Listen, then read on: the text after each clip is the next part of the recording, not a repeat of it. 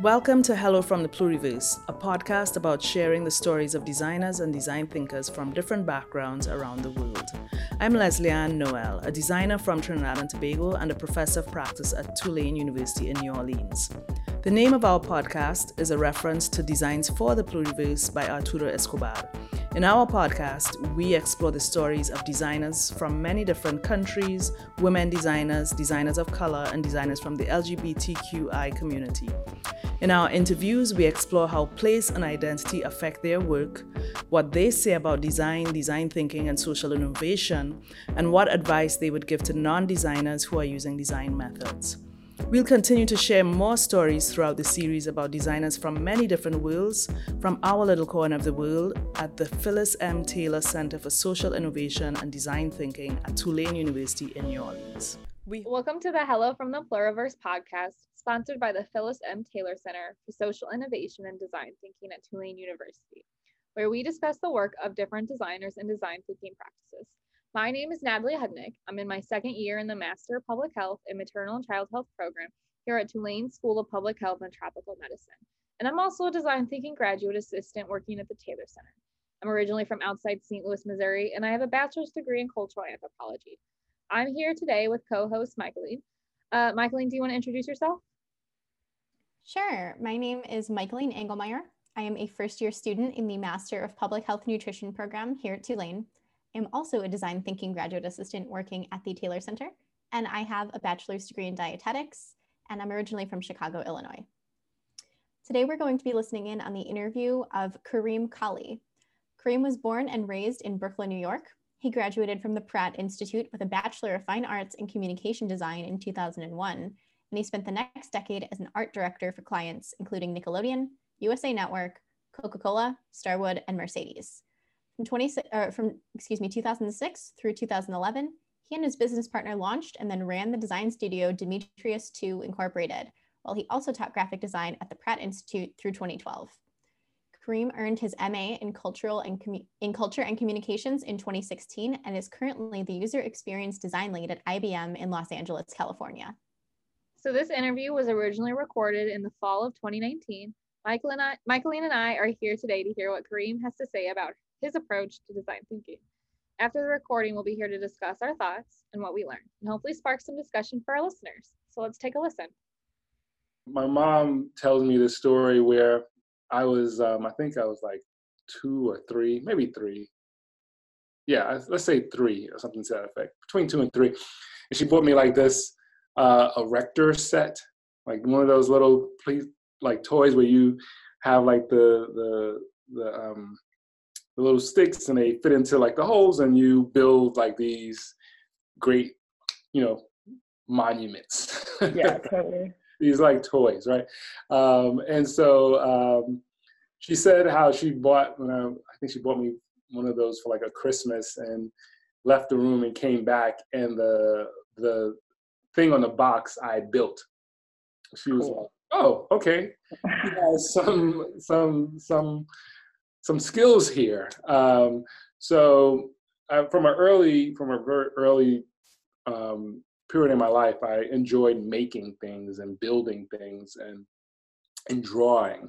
Um, when I was in like elementary school, I'd be one of the guys that can draw, and I'd be battling folks to see who can draw the coolest car or a superhero and stuff like that. And um, but while in But also, while I was there, I was always interested in like making. Like I, I remember having like sketchbooks where I would, you know, try to like design like a hoverboard, and I'd be like thinking about what well, if I took a fan and I took this, and I try to like like really like engineer. I would be like trying to engineer these like um, objects. Um, but when I was uh, throughout each of my Um, early childhood education, like say um, uh, elementary school, junior high school, and high school, there was always someone, one of my one of my teachers, who was like, "Hey, you know how to draw, or you're good at like this art thing. You should try this program." And so, in elementary school, um, actually, when I was I was born in New York, uh, but moved to Florida for a spell, and um, I remember I had a professor, a teacher named Mister White. He was the art teacher and we would go to art class. And this is when actually elementary school still had, like, you know, every school had like yeah. a like a yeah no child left behind was in a exactly place yet. Um, so so yeah, I was. Uh, he put me into like an after school art program. Um, that was like the first time that that happened. And then I moved back to New York, and in junior high school, um, I had another teacher who was like, man, you're, like, you're really good at drawing.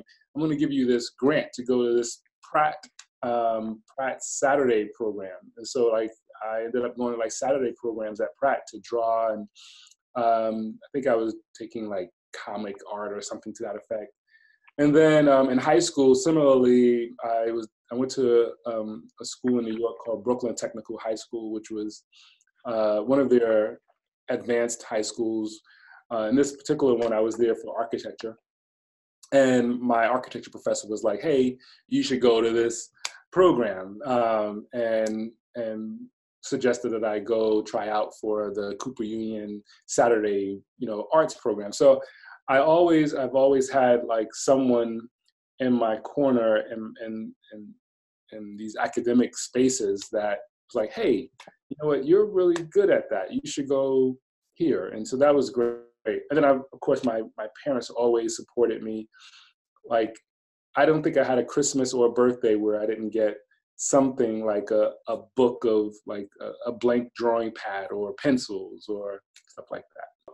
I actually didn't get my bachelor's in architecture. I, um, in studying architecture uh, in, in high school and then studying it in, in college, I, I don't know, I, I, I really enjoyed making, and I really enjoyed building, and I really enjoyed drawing, uh, like creating architectural sort of like objects. But I really, I was much more interested in like the artistry and the craft of it than, let's say, strength of materials, right? Like yeah. in physics. And um, I don't know, that kind of, I started to sort of move away from the, like the, the mathematics that were involved in, in building, and really became interested in just more fluid, like designing and making. Um, so while I was at Howard University, I actually switched uh, majors um, about halfway through, and decided that I really wanted to sort of take up digital, what they call at the time, digital, no, digital art. Yeah, it was called digital art. Um, wasn't even called graphic design or anything like that. It was just learning how to use these digital tools. And, and then from there, I, I decided that that was a direction I wanted to move forward in. I got it. Architecture has consistently been a part of how I think about like design, and you know, the structure and using the grid and and and the function of a page and just moving through a space. I I remember when I was in, you know, like in uh, when I was studying architecture, I would sort of like sit down and do these sort of meditations where I would try to build a structure, like just imagining it. And just seeing pieces come together and trying to like create these objects. Um, and um, I don't know, I feel like that that practice and that that sort of focus on building and, and, and structure has really taken part in how I approach my design practice. It's super interesting trying to like, you know, just sit back and like not use a sketchbook or not even have this real intention of like putting something down, but just the practice of of like creating and um, drawing, I don't know, just drawing things together in your mind. It, it was a, it was actually a great practice. I stopped doing that a long, long time ago. My identity is inherent in like how I see and interpret the world. So I can't, I, I think um, just the filter that I use when I, when I wake up in the morning and step out into you know, uh, step out of the door is is shaped by that. Now, now I grew up in East New York, Brooklyn, or I grew up in Brooklyn uh, in the eighties and nineties, which was a heavy, like a, a very um, minority. I mean, I wouldn't even say, I wouldn't even go a little further. It was uh, of a largely African-American and uh, I would say uh, minority, a set of minority communities. So you have African-Americans, you had, you know, like large Jewish communities, you had large like Italian communities, Asian communities, um, it, it, but it, they were all very sort of like culturally entrenched, right? Like you can go into these pockets and you feel like you're in a different world, right? Um, so, you know, coming from that space um, was really interesting going into Howard University, where, you know, there was a very specific type of, you know, blackness, I think, that, you know, you saw in Brooklyn. And then you're at Howard University, where it's what they call the Mecca. And it's like this, this, um, this flood of like African Americans and the people of the diaspora sort of arriving uh, with all types of cultural influences and understandings of the world and perceptions. So one of the things that Howard did um, was to sort of open up my perception of what it was to actually, what it means to be a Black man. Um, and creatively, um, most of the work that I did while I was there sort of touched on, you know, Uh, it was it was more the fine, like I said, it was digital art. It was much more like fine art. So a lot of the, the work that I did looked at my culture, um, tried to amplify aspects of it. Um, I oftentimes took a bit of a critical lens on my culture and the uh, the, the the culture that we were sitting within, um, and. And um, I even started like a little design studio while I was there. That's when I first started like a little freelance uh, company and was selling t-shirts. And uh, um, so those things did influence because they were heavily sort of like seated within the culture. Um, yeah, um, I, I would say that Pratt Institute um, sort of helped me be more broad in my perception of what I was talking about, or like broad in like my perception of the world, and allowed me an opportunity to express more richly, you know, my surroundings. And, um, and so some of the work I did there really started to move away from like culture, like specifically my cultural critique, and started to move into looking at like um, commercial, commercial, commercialization, politics. Um, started to ask a lot of questions around culture, just in general, like like cultural theory. Um, became very interested in in that, like just how we all are working within, sitting within this system and and working with one another.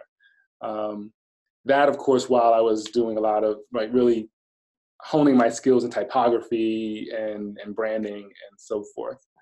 Um, oh man, my, so my role here is so I started out as the creative director, right? So I brought me on as creative director. Uh, I quickly learned that I wasn't really directing anyone because there wasn't any other designers here. Uh, this is an interesting space. So we're a design, we're a, uh, we are the Center for Collaborative Creativity. Um, and I say that because, you know, spaces like this oftentimes are, are looked at as innovation spaces. Uh, where innovation happens using design thinking.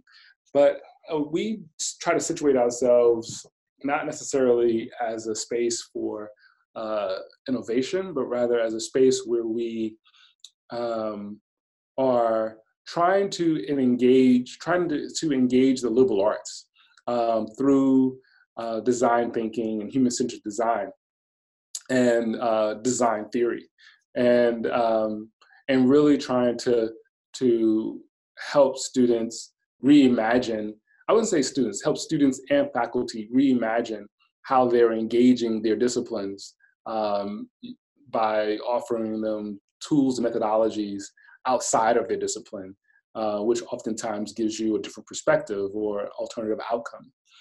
Um, so, so my role now is, um, so I went from creative director to director of design and creativity. And so what I do here is I still, you know, like drive and, and I'm building the brand um, of the Hive, but I also uh, manage all the maker spaces which we have three of. We have um, a print lab, we have like a space where we do sewing and, and other craft-oriented things. We also have a, a, uh, a more of a building space where we have wood making, like woodworking, um, some metalsmithing. We mess around with like clay and other building materials. Very analog, not a lot of digital oriented materials here. Um, and I also teach a couple of classes. So I teach a human-centered design class, and I also teach um, a class called uh, Critical Design Studio. And, um, and then I also am working on the experience design of the Hive, where we're really asking the question, how do we express the, um, the, the, the values um, of the Hive um, to the individuals who walk in and the public? Like what, what is our cultural expression? How does that manifest itself in our habits and actions, as well as like the way the space is um, you know, designed and, and information is made available? Yeah, design thinking is interesting to me. I, so um, prior to going to the D school, right, because I went to the D school, that's where, that's how I know Leslie. Um, prior to going to the D school, I actually did not know what design thinking was. Um, so just to step back a little bit, uh, after Pratt, I spent about, I would say, at Pratt and after, and after Pratt altogether, I spent about fifteen years in the industry, uh, in the design industry. And so, um, you know, I worked in branding, I worked in advertising, I worked in like multidisciplinary studios doing sort of like marketing and product design. I even owned my own studio for a while. Um, but I, and then I also taught at Pratt for about seven years. I taught uh, design. And, and throughout all of that, I consistently felt like I wasn't really tapping into what I thought design was. Um, When I was at Pratt, just to, you know, uh, frame my understanding of design thinking a little bit more, my senior year, I, I found myself doing these projects that were, and I, and I look back on it now, and I can say sort of like these, as these critical, these critical, um, critical expressions of like research that I've been doing, whether it been into like an essay around like McDonaldization of America. I was like, oh, what is that about? And I go deep into that, and then I would sort of express these ideas and my interpretation of it in like these visual forms. Um, or I found myself at one point going out into Brooklyn to build like, to, to with the goal of taking photographs of architectural like elements and forms to then build a typeface out of like these really cool architectural like elements, but then realize, but then find myself becoming more interested in the environment and the social constructs around the architecture. And, and then it became this big poster series around like, you know, um, the, the, the people behind the curtain, the people sort of not seen in the architecture. Um, and so I, I've, I always had this sense uh, that design was a, a really strong tool for research and, and, and communication of ideas, more so than like branding or, and so my entire career, uh, I think it was about sort of finding out how to, how to best do that. But I kept find myself in like the commercial space trying to do that. And, um, you know, that wasn't always what was being asked of me. Um, you know, they just want to sell a product, uh, not tell a story, or not to, not to change, not to sort of like critically analyze or critically engage a subject.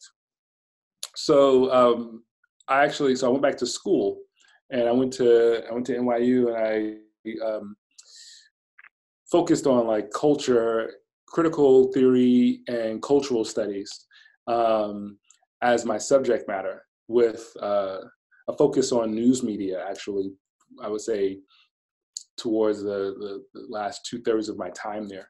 And um, I started doing, I started really getting into um, theory and the methodologies that you find in like cultural theory or in critical theory and critical analysis.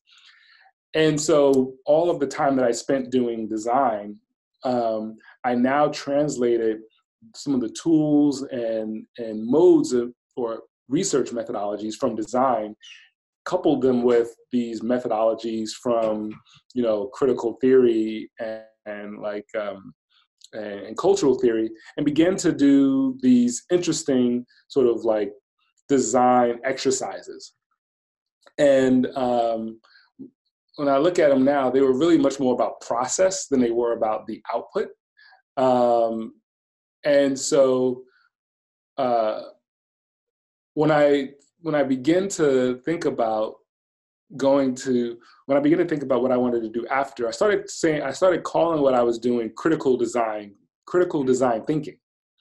And then I started looking into the D school, and I started, I mean, I wasn't looking into the D school yet. I was just looking around at like different ways that people were doing this, like beginning to, to do, it wasn't design thinking, it was like, there were a lot of classes around like innovation at, at, at N Y U, not necessarily specifically around like design thinking, just like creative ways of problem solving. And um, for some reason, I just couldn't, I couldn't get into a class. It was either that it didn't meet the schedule that I needed, or I wanted another class, or the teacher didn't get back to me. Um, and so, but I found myself really beginning to engage this. And then I found the D school, and I was like, this is an interesting place. Mm-hmm. And then that's, and so that's how I arrived at the D school. Um, through the work that I had been doing at N Y U, that was what I was calling critical design thinking. Right, so you're basically paralleling what the D school was doing, stumbled upon it yourself, and then elaborated. I, I don't know if it was, I wouldn't, I wouldn't say paralleling, because they were doing, they definitely have an entrenched uh, approach and perspective, but I, I was really trying to use design as like a research methodology, so like complex ideas to folks. Um, and um, the D school was, so so when I got to the D school, I, I was like, you know, I think the term design thinking is, is a bit, um, a bit heavy-handed at times, because I'm a designer who thinks, right? Like, yeah. So I'm like, what is, what does that mean? What does design thinking mean when I'm a designer that thinks? And then what I learned and what I, what I appreciate about design thinking is that design thinking to me really is um, this series of methodologies that have figured out a way to methodize um, these very intuitive things that we do as creatives. Um, that Only that does a couple of things. It offers us as creatives more insight into what we're doing, and also gives us some uh, uh, a platform for or or substructures to help us um, along that journey. Right? Um, when things like ambiguity happens, you know that this is the thing that's happening right now. You know why ambiguity. When I was working on my thesis work, I was like, or even before that, when you're trying to solve a problem and you just can't, and there's too much information, and it's just, it's yucky. And I remember being up at, at in the, um, I remember being up at four A M in the morning, like with a tear coming down my eyes, like, why is this happening right now, right? As a designer. Um, but realizing that there's a, a concept, um, a way of looking at this, and then there are tools that help you get out of that. It was like, oh, right? Like, I wish I'd had these tools earlier. Um, I wish I understood that this is what I was doing here, and this is what I was doing there. So yeah, design yeah. thinking has been very helpful in that way of like solidifying some things for me. Mm-hmm. Life is amb ambiguous, right? Yeah. I mean, exactly. uh, a few years ago, my wife said, I'm pregnant. And I was like, oh, that's ambiguity, right? like, yeah. Uh, yeah. Like a couple of years later, she said, hey, guess what? I'm pregnant again. I'm like, oh, right? And so you just have to deal with these situations. And, um, you know, like that's what life is. Life is about moving into the challenges that are ahead of you, right? We're always moving forward, right? Uh, they're about moving into these challenges and, and tackling them. The thing is that these things are in the future or, or, or in the present. They're not necessarily, it's not necessarily written in a book that you can always go to and review and get the answers from.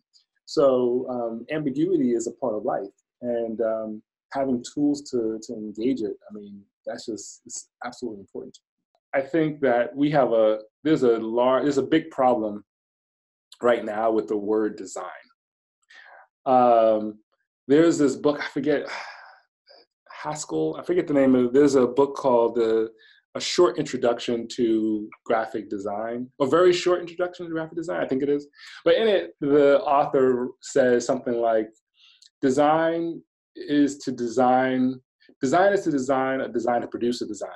Design is to design a design to produce a design, right? Got it, yeah. And, and, the, and talk about ambiguity, right? Like, it's such, the word itself is so ambiguous, right? Because it's used in so many different ways, depending on where you're sitting in in a creative process, right? Um, you have the thinking of something, like trying to formulate an idea. Um, you have the the action of doing something, and then you have this thing that is output. And all these things are called design, right? It, you can you can use it as a verb, as an adjective, right? Yeah. Um, So, so my first, my first, that's my, that's my, that's where I start this statement that I'm going to make, is just to say, okay, like first let's pause at the word design. I think that um, for non-designers, if you're interested in design, then if you're interested in, in becoming a designer, right? Then I think that it's very important to go through the rigor of understanding the tools, understanding the practices of designing, right? But we all design. We all, like, we all design. And so we all have the faculties of design, like inventors. Are they designers or are they inventors? Do they go to school for design, or are they just inventing things?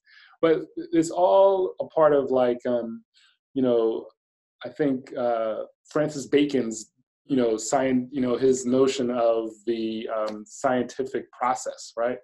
Um, you know, all of these things are like how to move from information and data with a hypothesis to some sort of like output from that hypothesis.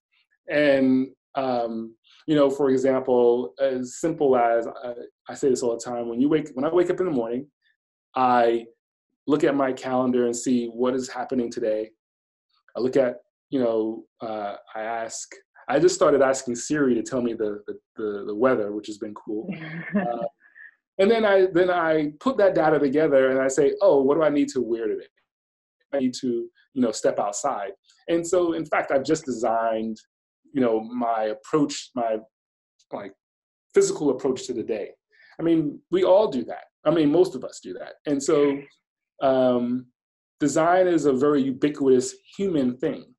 Um, so, but the problem is, is it, is the word that we're using the right word to describe that very human thing? I'm not sure. Is it creativity? Is it design? Is it invention? Is it need, desire? All right, there are a whole bunch of words that I think could sort of fit into that space.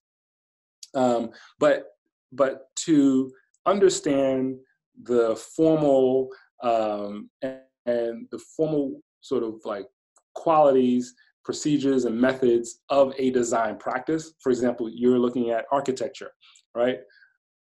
I have an architecture background, but that has been sort of assimilated into how I now look at visual design, right? And so I have a visual design sort of acumen right now. Like I can do visual design. I understand it. I look at it. I can do things. And that takes practice. And, and so, um, though design is a very human thing, to become a designer, uh, it's very important to sort of set your mind to that and go and practice this thing, because um, otherwise you are, you're not going to be able to, I think, really, we need, we need people who are going to add positively and thoughtfully to the world. right? And um, and part of that thought, part of that additiveness is good design, right? Whether it be design of systems, design of services, design of products, design of communities, right? Which, I mean, that can be a system as well, right? And so, um, but that comes with like very specific knowledge, very specific engagement with the practice, and um, and then a thoughtful approach to the engagement of that practice in reality. Um, and that takes time and practice. Thank you all so much for listening along with us. Now we are just going to talk a little bit about our key takeaways from the interview. Uh, Michaeline, how do you think place and identity impacts Kareem's work? Um, that's a great question. Kareem talks a lot about growing up in Brooklyn in a neighborhood that was, you know, still predominantly African-American, um, different from the, the gentrified vibe that characterizes Brooklyn in this day and age. Um, he talks about always feeling supported in his creativity and his academics, which seems to have really impacted the way that he views and experiences the world. And the support seems to have left him feeling empowered enough to eventually move away from, you know, in his academic career, away from the mathematics field and to instead follow his more creative impulses. So in short, it, it kind of seems like the environment Kareem grew up in really allowed him to grow into himself and learn to follow his dreams. What did you think about this?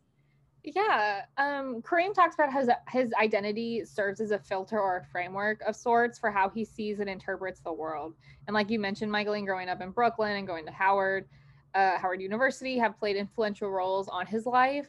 Uh, Kareem described Brooklyn, where he was growing up, as culturally entrenched, where he could go into these pockets of other people's culture and it would feel like he would be in a different world sometimes. And then Kareem also talks about how he had opportunities at Howard to explore his culture using a critical lens and eventually exploring other cu- cultures and the concept of culture itself. All of this and more are reflected in his identity and are part of that filter he has when he wakes up in the morning and goes out into the world. That's an awesome way to look at it, that we all have a filter through which we view the world. Um, so what did you feel like you learned about Kareem from design, design thinking, and social innovation? Yeah, Kareem described design thinking in terms of how it's about methodizing what creators or designers do when they create or design. I think this is an interesting way to think of or define design thinking because it seems to allow opportunities then for non-designers to understand the processes and methods of creators or designers, and then possibly use that process or processes for their own work. Uh, what about you? Um. You know, it seems like Kareem believes that we're all designers and conduct design work in some capacity in our day-to-day lives. So sharpening those skills by understanding and cultivating design tools and understanding the practice of design thinking is important, though if one wants to design in a grander or more formal sense, um, it's important to ensure one is designing in a socially responsible manner. So um, I felt like I got a new perspective on design from, you know, listening to his perspective. Oh, definitely. Um, yeah, so you and I are both not formal designers, um, but we do use some design methods in our role with the Taylor Center. So what advice did you take away from this episode for non-designers who are using design methods? One piece of advice that I took away is that you have to understand the tools of design a little bit more in-depthly and how you want to use them and engage with those tools. These tools and methods take time to understand if you want to use them effectively to make an impact on something.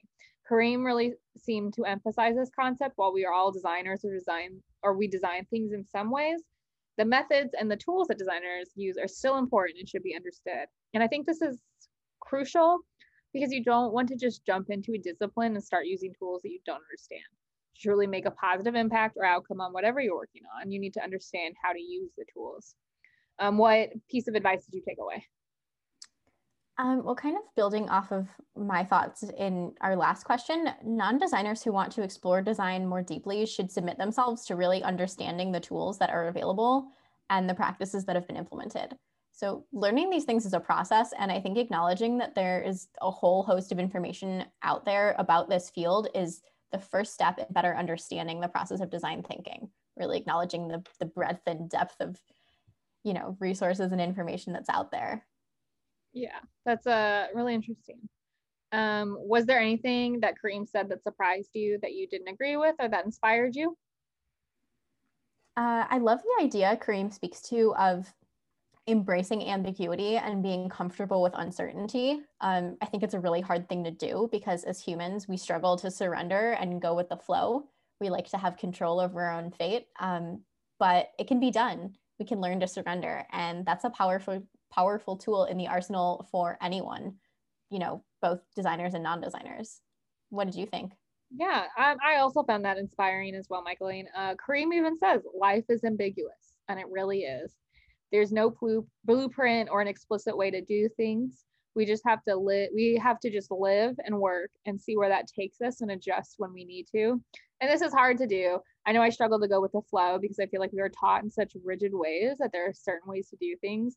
So being able to accept and embrace the amb- ambiguity, like you said, and like Kareem talks about, is honestly just inspiring. But what do you think, listener? Please feel free to check out our website and let us know what you thought about this episode in the comments. Thanks for listening. We hope you enjoyed this interview from our Hello from the Pluriverse series. A special thank you to Arturo Escobar, the author of Designs for the Pluriverse, for opening the space for conversations about pluriversality in design.